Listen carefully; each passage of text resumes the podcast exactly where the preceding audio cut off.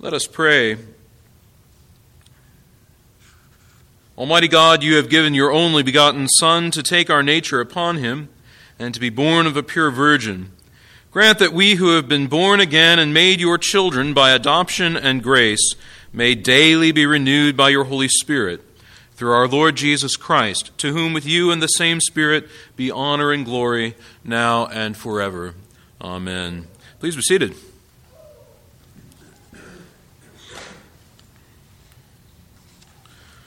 We are continuing on in the Catechism uh, with question 128. We're going to talk about marriage. Um, marriage, in the Anglican understanding, is a sacrament, uh, but not one of those sacraments that is generally necessary for salvation. Thank goodness, right? to some of you, some of you are like, "Yes, all right." I don't, I, you know, I'm not married, and still it's going to be okay. All right. Um, uh, but it is a sacrament, and, and I want to say a little bit about that as we go through it. Um, marriage is, uh, you know, it contains the kinds of uh, things that sacraments contain, right? There's an outward and visible sign, which is what? It's not this, by the way, right? It's not this. What is it? It's husband and wife are the sign. What's the grace that's being set forth?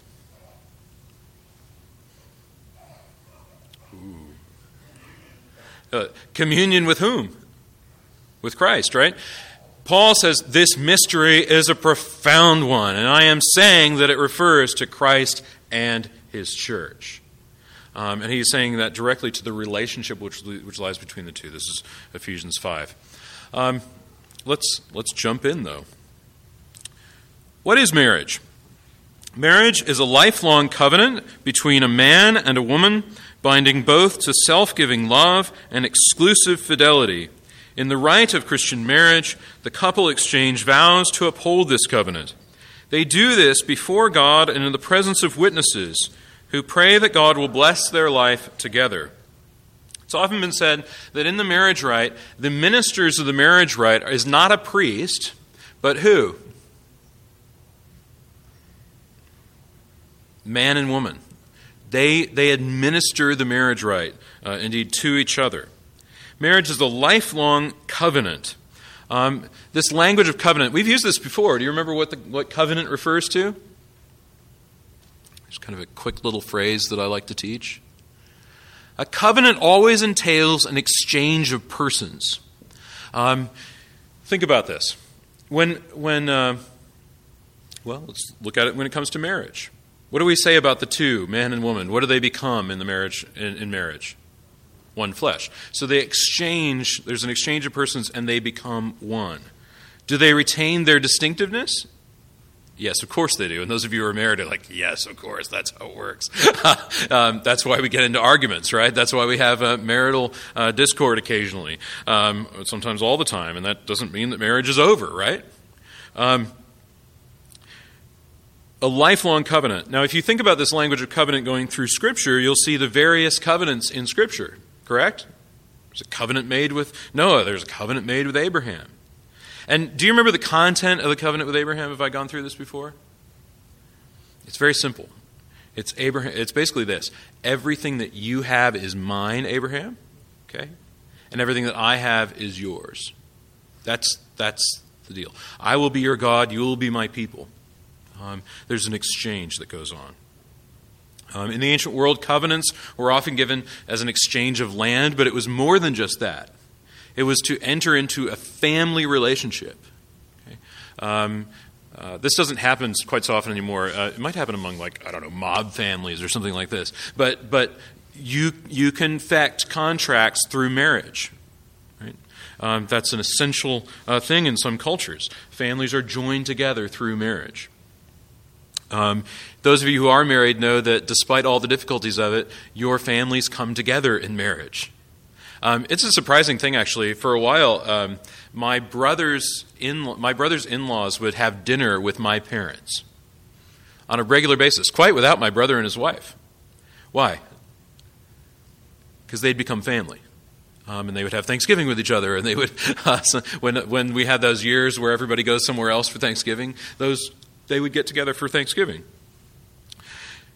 A lifelong covenant, but the marriage covenant is between the man and the woman. Now you can think about how this, what's the content of the covenant? What is it?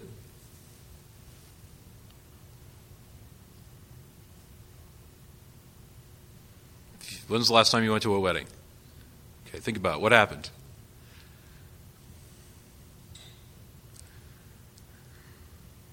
There are vows, right? What are the vows? If you're wondering why people are confused about marriage, this might be it. Okay? What are the vows? Okay, that's that's there. Okay, fidelity, that's very important. Till death do us part. Okay, there you go. There's the key word, right? What what cancels the marriage contract or the marriage covenant? Death. That's it. Okay? So the marriage vows are to have and to hold, um, to love and to care for. Um, in what?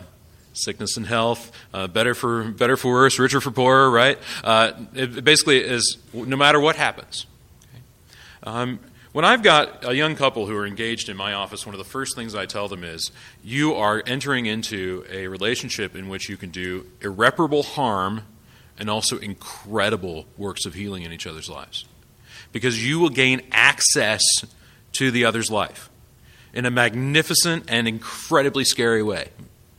When you get married, you basically sign a blank check with nothing in the memo line and nothing in the cost line. Okay? The legal line is what it's called. Right? Because you're basically saying everything. I give you access to my life to do irreparable harm, but also incredible good. Um, both are bound. Okay, this is binding, right? Um, and, and in fact, one of the things that happens in the marriage rite is that the hands are loosed and then bound together, right? Um, if you've ever heard the expression tying the knot, do you know what this, refers to? Oh man, so great. Okay, in, in, in, in the old school rite, the priest takes his stole and he wraps their hands together with the stole. This is called tying the knot. Um, and, and it is to say that they are bound together in this holy union. They are set apart as man and wife. So there's a consecrating that goes on as well. Um, and they are bound to self giving love, this is important, and exclusive fidelity. So let's break that down a little bit. Self giving love. What does that mean? sacrifice. Listen, marriage is an incredibly gratifying thing, okay? I'll just say this. It, can be, it can be incredibly gratifying, but that's not the reason we enter into it. We enter into marriage so that we can give a unqualified gift of self to the other, okay? Um, holding nothing back. Um, there's some, uh, the, you know, there's still the language in the giving of rings. With all that I have and with all that I am, I honor you. Okay? Um, in fact, you know this in marriage, right? or it used to be this way, not so much anymore, but it is, it still is, I think. Uh, everything that you have becomes the property of the other, right? And likewise. Not just uh, things like furniture, and most people, you know, a lot of people when they get married, they have nothing. So it's, it's kind of a joke, right? But over time, you gain, you gain certain things. Go ahead.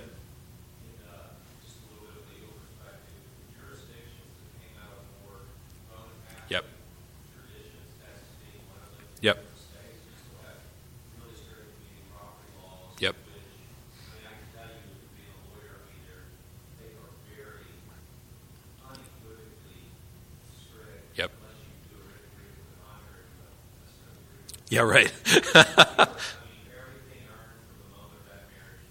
yep. Community property. Yeah. That's true. Yep. Um, and of course, debts as well, right? Debts are accumulated. Um, and I should say this I do not marry people who have prenuptial agreements. Ever. Why? Because it's basically saying we're going to enter into this covenant, but we don't really mean it, right? We're going to have a fail safe to back it up. So, no. Um, Self giving love. Um, and, and of course, this builds through time, does it not? I mean, have you ever watched a man care for his wife dying of cancer or with Alzheimer's? Have you ever watched a woman care for her husband uh, when he's been in a car accident or whatever it may be? Um, this is that self giving love playing out over and over and over again. And exclusive fidelity. Okay? Now, fidelity refers to faithfulness in marriage, but it's even more than that. Um, there is a trust relationship in marriage. That's, in fact, how the, how the financial agreements are, are laid out, right? There, there is a financial component. Um, I'm even finding myself now asking when I have uh, couples about to be married in my office, say, you know, um, joint checking, not optional, okay? it's, it's a must. You have to do this um, exclusive fidelity. Now, of course, this also refers to, obviously, sexual fidelity as well. Um, that is a lifelong fidelity as well. Um, in the rite of Christian marriage, the couple exchange vows. This is the first of the outward and visible signs which confect marriage, is the exchange of vows. Um, to uphold this covenant. So, um, I, you know, it's very popular these days to actually not have vows. Um, in a marriage rite, i went to a wedding several years ago. They plain did not have vows. Um, all they did was talk about and describe. It was a descriptive bit, right? They described their love for each other. That's not a vow. What's a vow? Say, till death, right? I will do the following. And she says, till death, I will do the following. I give you everything I've got, everything I am. That's the vow. Um, and they do this before God in the presence of witnesses who pray that God will bless their life together. Um, you know, even uh, I've, I've actually had occasion to uh, talk about, I have never done this yet. I, I will someday, I, I, guarantee it I will. Uh, but to officiate um, uh, when, when a couple elopes. Still have to have witnesses, okay? Witnesses are required. Why are the witnesses required? Well, they have to sign the marriage license, that's one thing. There's another thing they have to do. Should they try to back out later on and say this never happened, the witnesses are there to say, nope, I heard it, I saw it, it happened, they're bound, right? There it is. They made the vows. Um, I'm actually canonically required to have witnesses at every wedding that I officiate at. It's just not, not optional. Okay? So, are you taking notes? Okay, good. Go ahead.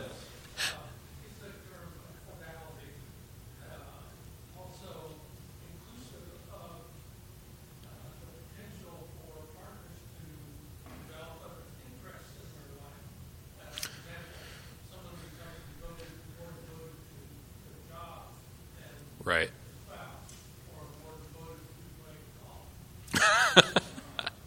Um, you know, actually, I think it is. Yeah, I mean, I, I think uh, very often um, people do, you know, uh, I think you're right. In a sense, adultery doesn't always include sex, right? Um, it can include an emotional entanglement with any number of things, right? Um, and I think that's that's got to be said. So I'm, I'm glad you pointed that out. That's that's essential that we know that. Now, does that necessarily mean that that's what's going on? Well, not really. There, there can be all kinds of things that are going on. There can be agreements that are in place. There can be things where we say, you know, this is something we need to do for a while. It won't be forever, but this is going to be for a while, right? Um, I can recall several occasions in which uh, men have had to go off to serve in the military for months at a time. Well, that's not adultery. Uh, that's that's doing a duty, right? Um, it might be that you know you got to go do a job for six months out of the year. Um, that, that sort of thing happens. But I would encourage people to, to not make those sorts of things permanent. How's that? Um, because it does show that there are priorities over and above uh, the marriage. Um, one thing that's not actually said here that I want to lay out is that marriages actually have to be consummated. Um, one of the ways, the, the final way in which a marriage is consummated is through sex. Let's just say that very, very clearly. That um, if uh, if actually as has happened, uh, because I know of cases in which this has happened. Uh, people get married and they never uh, they never have sex. It's as if it didn't happen. Um, because the, the finality with which that nails down the uh, the marriage vows is, uh, is is missing. All right. Um, I should say as well, marriage is also, and this is this is important to say, marriage is not uh, um, is not a matter of divine revelation. It is a matter of what we see in nature. So we don't need God to tell us, although He does tell us. We don't need Him to tell us that marriage is a lifelong covenant between a man and a woman, right? because marriage exists in all kinds of cultures. Is it, is it still marriage? Just because it's not Christian marriage? Yes, it's marriage. Um, now, there's a distinction which we'll draw in the, in the future. But let's ask question 129 now. What is signified in marriage? The covenantal union of man and woman in marriage signifies the communion between Christ, the heavenly bridegroom, and the church, his holy bride. Not all are called to marriage, but all Christians are wedded to Christ and blessed by the grace God gives in marriage. Okay, so let's break this down a little bit. The covenantal union between man and woman in marriage signifies the communion between Christ, the heavenly, bridegroom, and the church, his holy bride. Uh, you remember in the in the Eucharistic rite, we say, "This is this is my blood of the what? The new covenant." Now, what is the new covenant?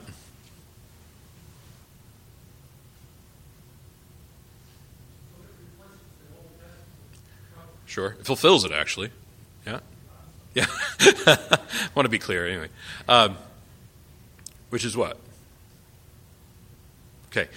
When Jesus pours out his blood upon us, is there anything really left to give?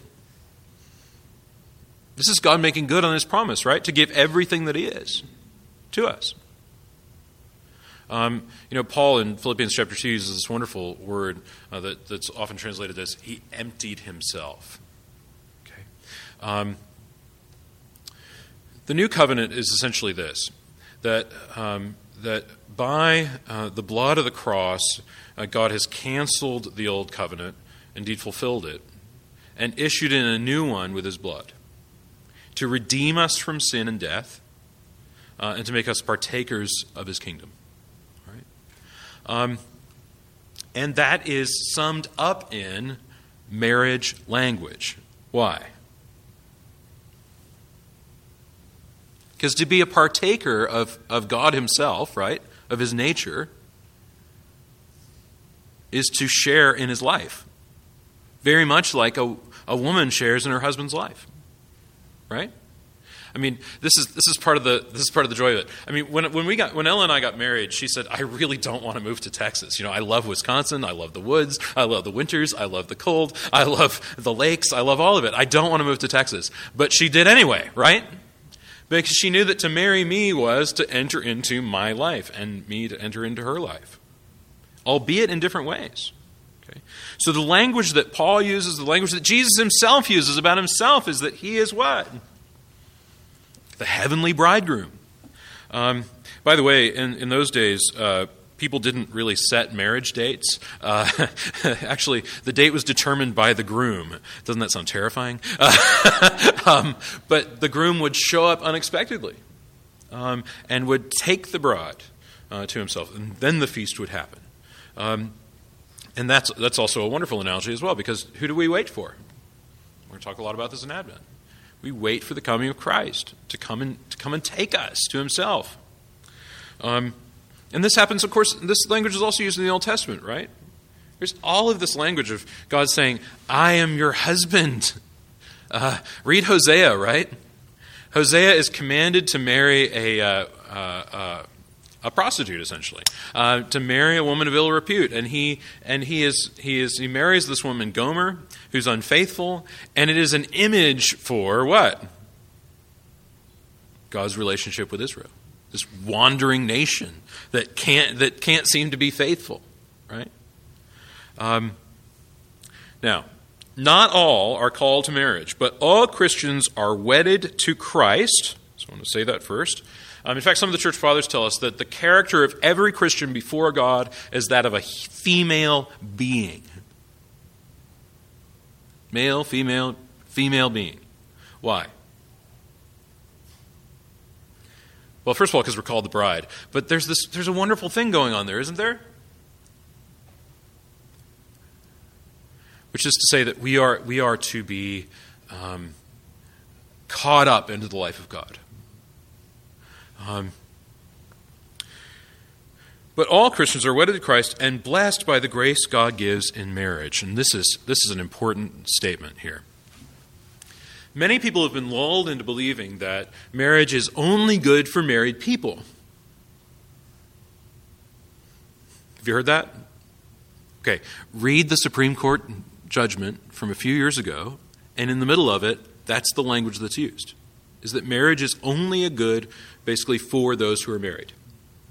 If you aren't married, you don't get to participate in the good. So you've missed out on something. That's what's in the Supreme Court judgment. Now, we as Christians believe this everybody benefits from marriage. When marriage is really good and when marriages are really strong, everybody benefits in that. When marriages are weak, everybody hurts from that. Um, so when we th- when we think about this, and, and you know this, right? You know this intuitively, especially those of you who grew up in, in families that were broken by marriage breakdowns. You say you kind of look at your friends who grew up um, uh, with parents who stuck together. You think, man, I wonder what that was like. That must have been really nice. um, in addition to that, you know the harm of it. We know the harm, don't we? Um, and, and, I should say this as well. Um, we have we have bought almost wholeheartedly into a rather self-centered, egotistical, narcissistic understanding of marriage. Marriage is for me. Okay, it's what I get out of it. And if I stop getting something out of it, what do I do? Go get a divorce, right? No fault, too. The miracle of modern law, right? there doesn't have to be a fault assigned. Okay. Um, and when it's good, all right, it's good. It's good for me. Um, but that's not what marriage is about. Um, and, and we're going to say more as we go through this. All right. Any questions? Go ahead.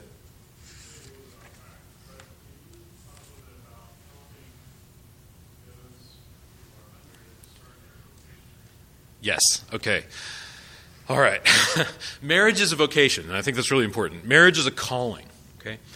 Uh, and and and the ways that we discern a calling are these. Um, first, I have to say this God does not call people to do things that they don't desire. right? Because what would that be like? It's almost like being dragged to go fishing when you don't like fishing. Have you ever dragged someone to go fishing who doesn't like fishing?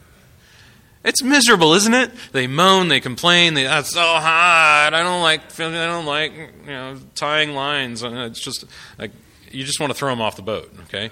Um, with an anchor, uh, and and it's just it's just miserable, right? But God wants us to be in His boat and want to be there, right? So He puts desires in us. So the first the first aspect of a of a call to marriage is the desire to be married. Um, and if you have that desire, wonderful. Um, what are we supposed to do with all that desire? Pray about it, okay? Pray. Um, uh, that desire is good, isn't it? It's very good. Um, and and part of the part of the issue that we face as the church is that um, we've sort of we've boxed all of that desire into a into a, into the category of sin. It's not. Our desire for others is not sinful. Our desire to be known and to know is not sinful. It's good. It's put in us. God put it there. Um, and uh, I should say, if, if you experience this desire for marriage, um, it's, it's a wonderful thing. However, at certain points, people discern uh, this kind of, it's a wonderful thing when this happens.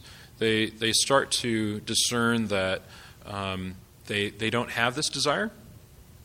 And what they desire uh, is any one of many, any number of things. It's to be unencumbered, uh, so that they can serve God in, a, in, a, in an incredible way um, without being married.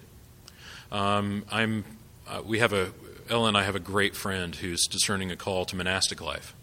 Um, and she is uh, just lovely. And she, she has never experienced desire to be married, ever. She's desired an experience for intimacy and experiences it deeply, okay? But she doesn't, she doesn't desire to be married at all. Um, and she's discerning a call to join a monastery, right? That's what she's doing right now. Um, but but her, her calling has been nothing, and it's like this nothing will assuage her thirst for intimacy but God Himself in the life of a community. Um, she knows that. That's what she wants. It's all she wants, in fact. She is satisfied with nothing else. Okay? It's beautiful. Um, next, I should say this. Um, some people are unable to be married. Um, we, we need to say this. Um, some people have experienced emotional trauma that makes them unfit to be married. Um, some people deal with psychological disorders that make them unfit to be married. Uh, some people have entanglements in life that are, that are just plain not a good place to get started. Um, and we have to say this. I've, had, uh, I've had occasion through now 11 years of ordained ministry to say to people in my office, you know, I, I don't think this is a good idea. It's just there's a lot going on here. Um, you're not really mature enough to even think about this yet. Um, they ignored me, of course, uh, but things worked out actually. Surprisingly enough, that was really good. Okay, I, I, was dumb, didn't know what I was doing, but there it is. Um, we have to discern the ability. Um, and and for some of you, you know, you're you're undergraduates, right? And you're saying, here I am in college. I've got to finish this degree. My parents will kill me if I get married before that. So obviously, that's not. I'm not able, right? I'm not able to do that yet. And some of you might say, well, but, you know, we might be able to figure that out. I mean, it'd be okay. Things work out, right? Okay. Um, and lastly is the opportunity. And opportunity is usually in the form of another person, right? right? Um, and, and I would say this, and, and that's really important that you discern that, that, that upfront stuff first, in a way. Okay. Um, uh, I, will tell my own story, which is that um, I was uh, I was in seminary, and I was uh, I was in seminary when I met Ella, and through that, that very formative experience, which was an almost almost a uh, very much a monastic experience, had had built in me this this thought that said, basically, I'm either going to get married or I'm going to be a monastic. That was my that was my world, right? And uh, and Ella and I, this is a funny story. We broke up for about two months, for a little while, and uh, and I was basically like, well, it's either her or not, right? And uh, and that was it. Um, and we ultimately did get back together, and we and we wound up getting married. But it was it was it was an incredible experience because I understood and I believed at the time, and I, I still believe this, that uh, that my Christian life could not be lived outside of real community. Um, and that's why we've been, you know, steadily building our own community at our house, right? right? Isn't that supposed to be true, right? Um, you know, we have six children. Why do we have six children?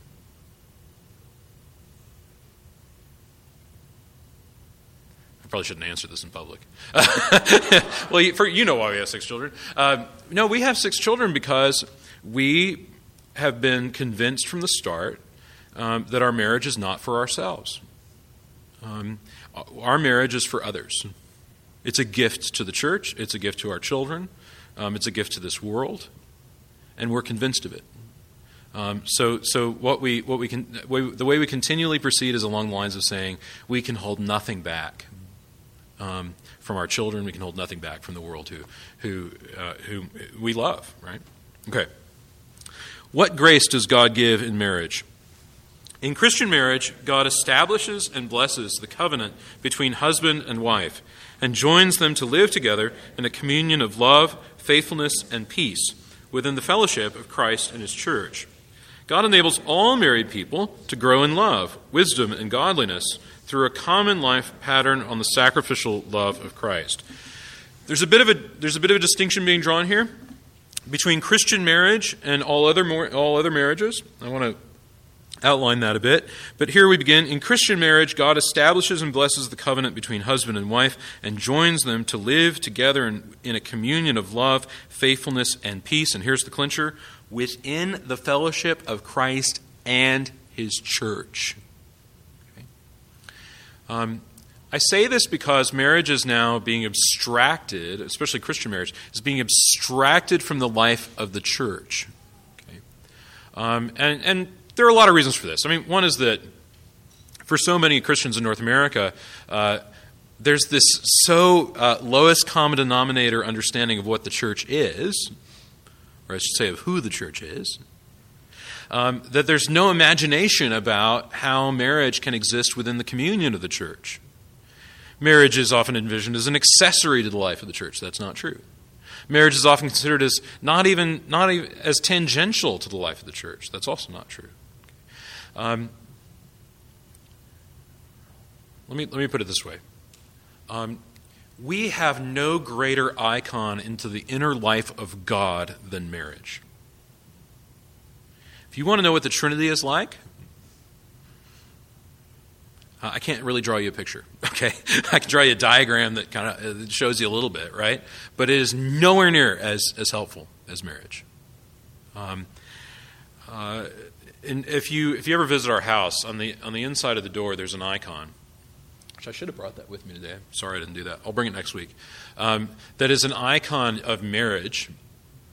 And there's a married couple, and their heads are touching, and they're looking out, and they're joined in hands. Okay, so they're like this, and uh, and, uh, and and the the purpose of that is to show that that man and woman do not look at each other; they look out. Okay?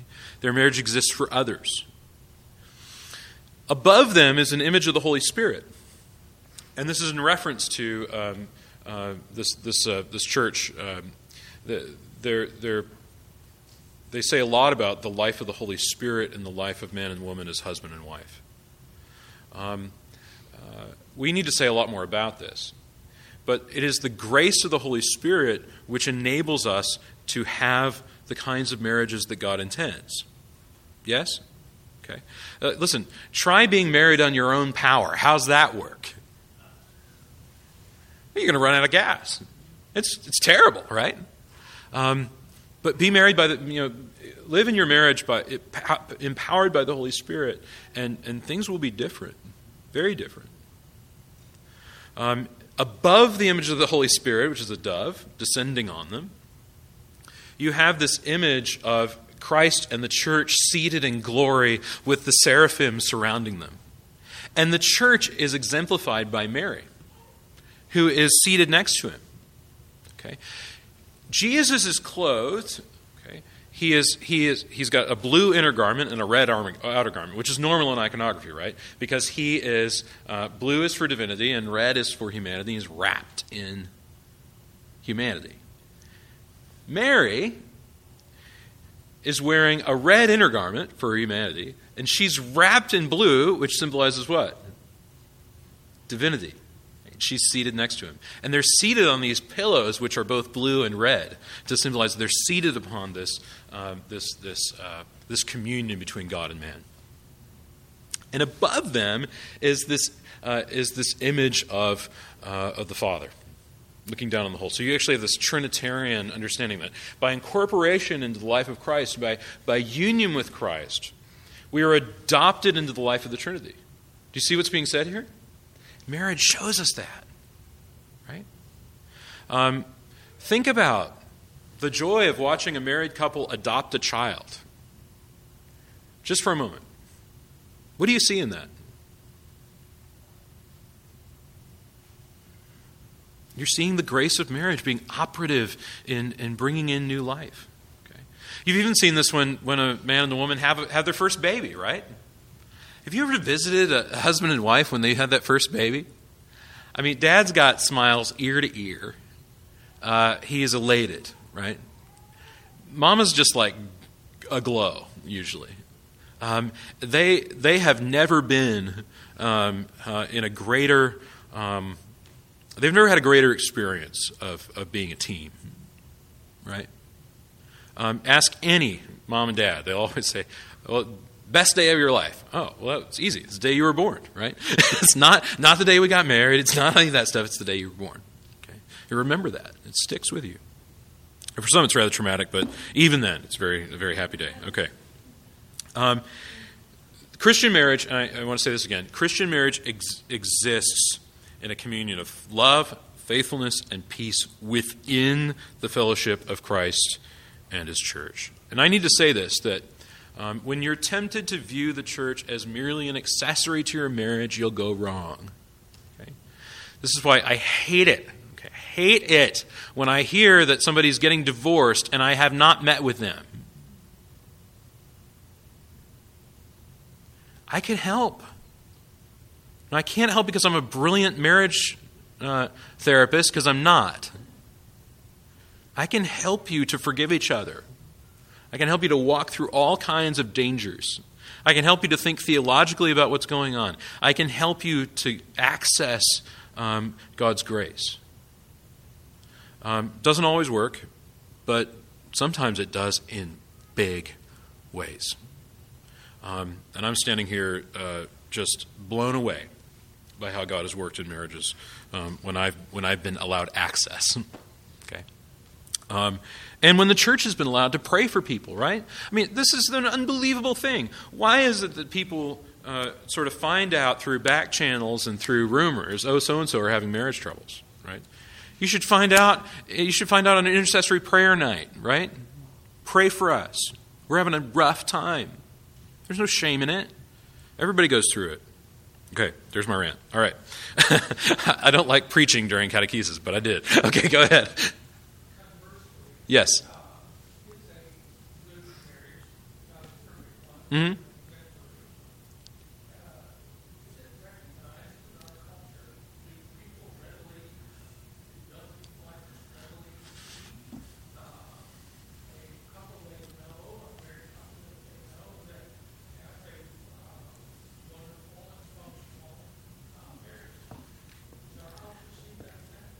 Not as much as they should. That's one of the disasters is that um, there, there are not enough um, uh, wonderful icons of marriage for, for people to see. Um, however, and I think this is one of the ways that married couples within a church can actually be incredibly important, right? They, they are images of the gospel, right? Um, so this is something to keep in mind, and, and it's it's one of the reasons that you know I I always remind married couples you know you should be inviting people into your house for dinner. That's one of the reasons you're married, is to offer hospitality to people that that are that are lonely. Um, it's important. Okay. Now, let me get to a little bit of a distinction. In, in the Christian understanding, that marriage is one thing, right? But there is Christian marriage, um, in which uh, one or both parties, usually both parties, are baptized in Christians. Okay. Um, there's also what we call natural marriage, which is which is marriage that exists in, in, in every culture. Okay. Um, and we still believe at the end of the, day, uh, end of the day that God grants His grace to married couples who are not Christians. Um, God enables all married people to grow in love, wisdom, and godliness through a common life which is patterned on the sacrificial love of Christ. How cool is that? Think about the implications of that for just a moment. That means even that in cultures where the gospel is unheard of, there's an image for the gospel in that community. What is it? It's marriage. Isn't that wonderful? Um, because there is this built in sacrificial love, um, an opportunity for wisdom and godliness through this common life, and it is patterned on that sacrificial love of Christ. Think about this for a moment, okay? I want, I want you to really hear this. Think about, think about the Garden of Eden for a moment. What happens? Adam is created. Okay, yay, Adam, okay. And then what? God looks at him and said, This isn't good. Uh, what does he say? It is not good that man should be alone. I will therefore create for him what? A helper. This is important. Adam experiences uh, his aloneness, but it is not merely for the sake of experiencing aloneness. What he experiences is that he was created to exist within a communion of persons. So we see this uniqueness of God's creation of human beings in that they know that they are made to live in communion and fellowship, not alone, but uh, in communion. Um, and that's an essential thing, is it not?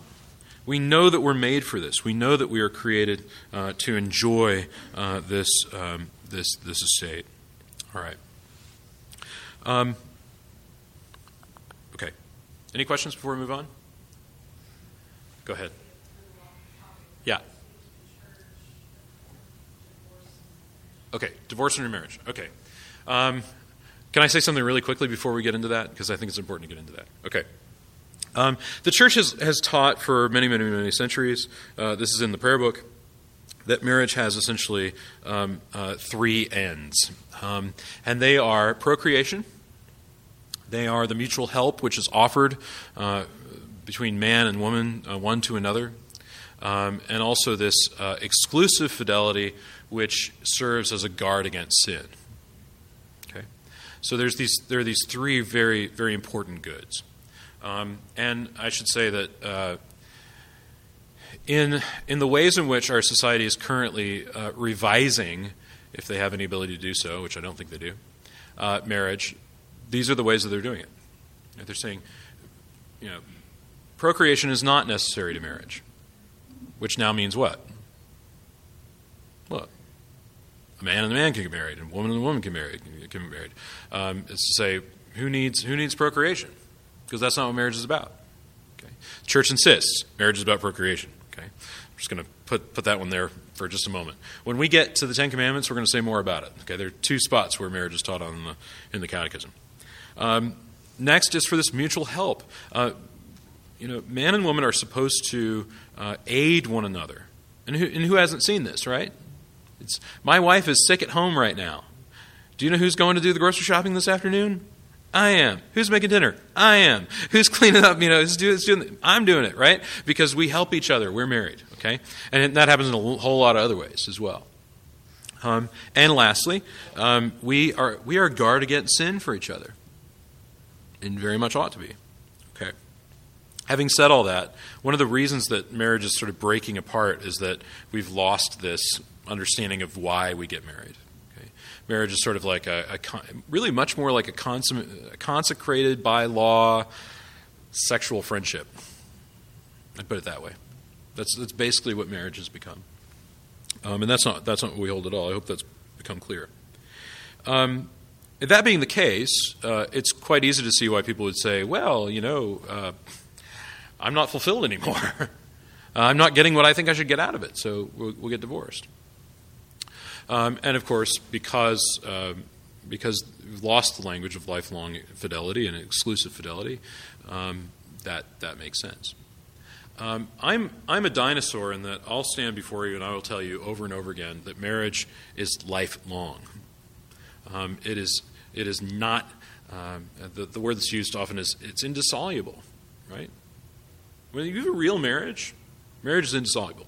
Okay, um, what divorce essentially does, and I'm, i make this I make this rather strongly. Listen, when you get married. Uh, you combine your incomes, you combine your financial state, you, you combine your possessions, and it shows up on your taxes, okay? and when, when you need to be relieved of those burdens, those financial burdens, and there are a lot of reasons why that happens, um, you go get a divorce, which is basically the way of the, the state saying, okay, you're no longer married. Um, operate your finances separately, I mean, file your taxes separately. Um, the church, actually, and I think this is really important, has no mechanism to recognize divorce. All the church can do is, is say this whether or not you can get married again. That's it. Okay? So I want to keep that very clear. I don't, you know, I can't process a divorce for you. I can't do that. That's something the state does. All we can, all we can really adjudicate on is whether or not you can be married again. And I, I will say this: um, uh, we have at Christ Church we have a, we have a marriage customary, and the marriage customary basically states this: we do not officiate second marriages. Um, now, you might run off to Cancun and you might come back. We're going to talk about that, okay? um, but I would far prefer it if, if, uh, if there was some sort of adjudication by the bishop or if there was some sort of conversation about that. Uh, that's got to be done. There's a lot going on there. Um, and it's never, it's never simple, is it? It's never simple. Because here's one of the things that's going on today, and I, I uh, we'll probably end here and then we'll do anointing of the sick next week, anointing of the sick next week. Um, part of the problem is that I would say for, for a good number of people, they're, they're entering into marriage um, exactly as the prayer book says they ought not to do it. They're entering into it with zero sobriety, and they're entering into it unadvisedly. Okay? Um, you know, I have talked to so many couples lately who've been married and their whole family said this is a bad idea. But somehow they still picked up the pen to write the check for the flowers. Right? Now, am I saying you should, you know, you should, you should just basically not, uh, not be a party to a marriage you don't agree with? Well, maybe. I, I don't know. Uh, something you got to figure out. But part of the problem is that um, a whole lot of people are getting married who shouldn't have, who shouldn't have ever gotten married in the first place. Um, and, and I would even go so far as to say they're unable to be married. Um, there are all kinds of things going on. I, I, I don't really want to recount them, but, um, but I, I, will leave it at this. There are a whole lot of people who have gotten married who shouldn't have gotten married. Um, and that's not to say they're not married, it's simply to say that there's a, there's a whole lot of disaster out there. Um, having said that, um, I will still maintain that as, as, as Jesus does, right? I mean, think about what's in Scripture. Um, Therefore, what God has joined together, let no one rend asunder, which means tear apart, not tear it apart. Um, he speaks harshly. I mean, uh, we, we take it as harsh, but it's not. Um, you know, the nature of what happens when you marry another. What happens? You commit adultery. Okay? Um, and, and I would say that you know, nine times out of ten today, remarriage is that. It's adultery. And asking for an ecclesial stamp on it doesn't make any different. Um, now I know that's I know that's a rough deal, but um, and and of course in this diocese you can you can petition the bishop to be remarried. Okay, and but I won't be the one processing it because I don't do it. Um, I've ha- I've actually served under bishops who do not allow remarriage in the church. Period. Period. And God bless them, right? Um, because that's an important witness. Um, now, is that to say that if you're if you're married and you wind up getting divorced, you're doomed to a life of sadness and and and misery? Well, I hope you heard what I was saying today. Marriage is not essential to your happiness as a human being. Who is essential to your happiness and your well and your well-being? God alone. And if you think that marriage is going to help you be fulfilled as a human being, you are wrong. It'll often have the opposite effect. In fact, it should in some ways make you open to God's grace. but see, there's, there's the point, right? Marriage doesn't exist for you and your happiness. Okay? Marriage, marriage is, uh, and this is where I want to end. Marriage is, uh, is at the end of the day an evangelical union. Um, it exists to proclaim the gospel um, with our very bodies. Uh, one last thing. Um, I've often had the occasion to marry people who are in their 60s and 70s, um, who have found themselves widowed or whatever it is, and late in life they, they meet somebody and they say, let's get married. You know, life's too short to kick around and, and for me to do my own laundry and you to, you know, have no one to cook for. Let's get married. And, and uh, there's a prayer in the prayer book that says something about, if it be your will, grant them the blessing of children. And one of these brides said, this is a little tough subject, but you know, I hope you know, Father, I, I can't have children. I am quite aware of that. Uh, she said, Well, can we remove that prayer? I said, Absolutely not. She said, Why? I said, Because your marriage is to be fruitful, whether it's naturally or otherwise. Your marriage is to be a refuge for orphans. Your marriage is to be a refuge for those who have no home. Your marriage is to proclaim the gospel and to bear spiritual fruit. End of story. And I said, I'm going to preach on that in the, in the homily. And, and I did. okay? Um, because, because, and this is, this is, this should be the hope to, to couples who can't conceive children, right? It's a tough thing. It's a horrible thing. But it's to say your marriage is still to be fruitful. Um, God does not take that away from you simply because you can't, uh, you can't biologically have children. Okay, so, end rant. Uh, we will talk next week about the anointing of the sick and as well. Uh, we're going to talk about the forgiveness of sins. Um, so that'll be next week. Thank you.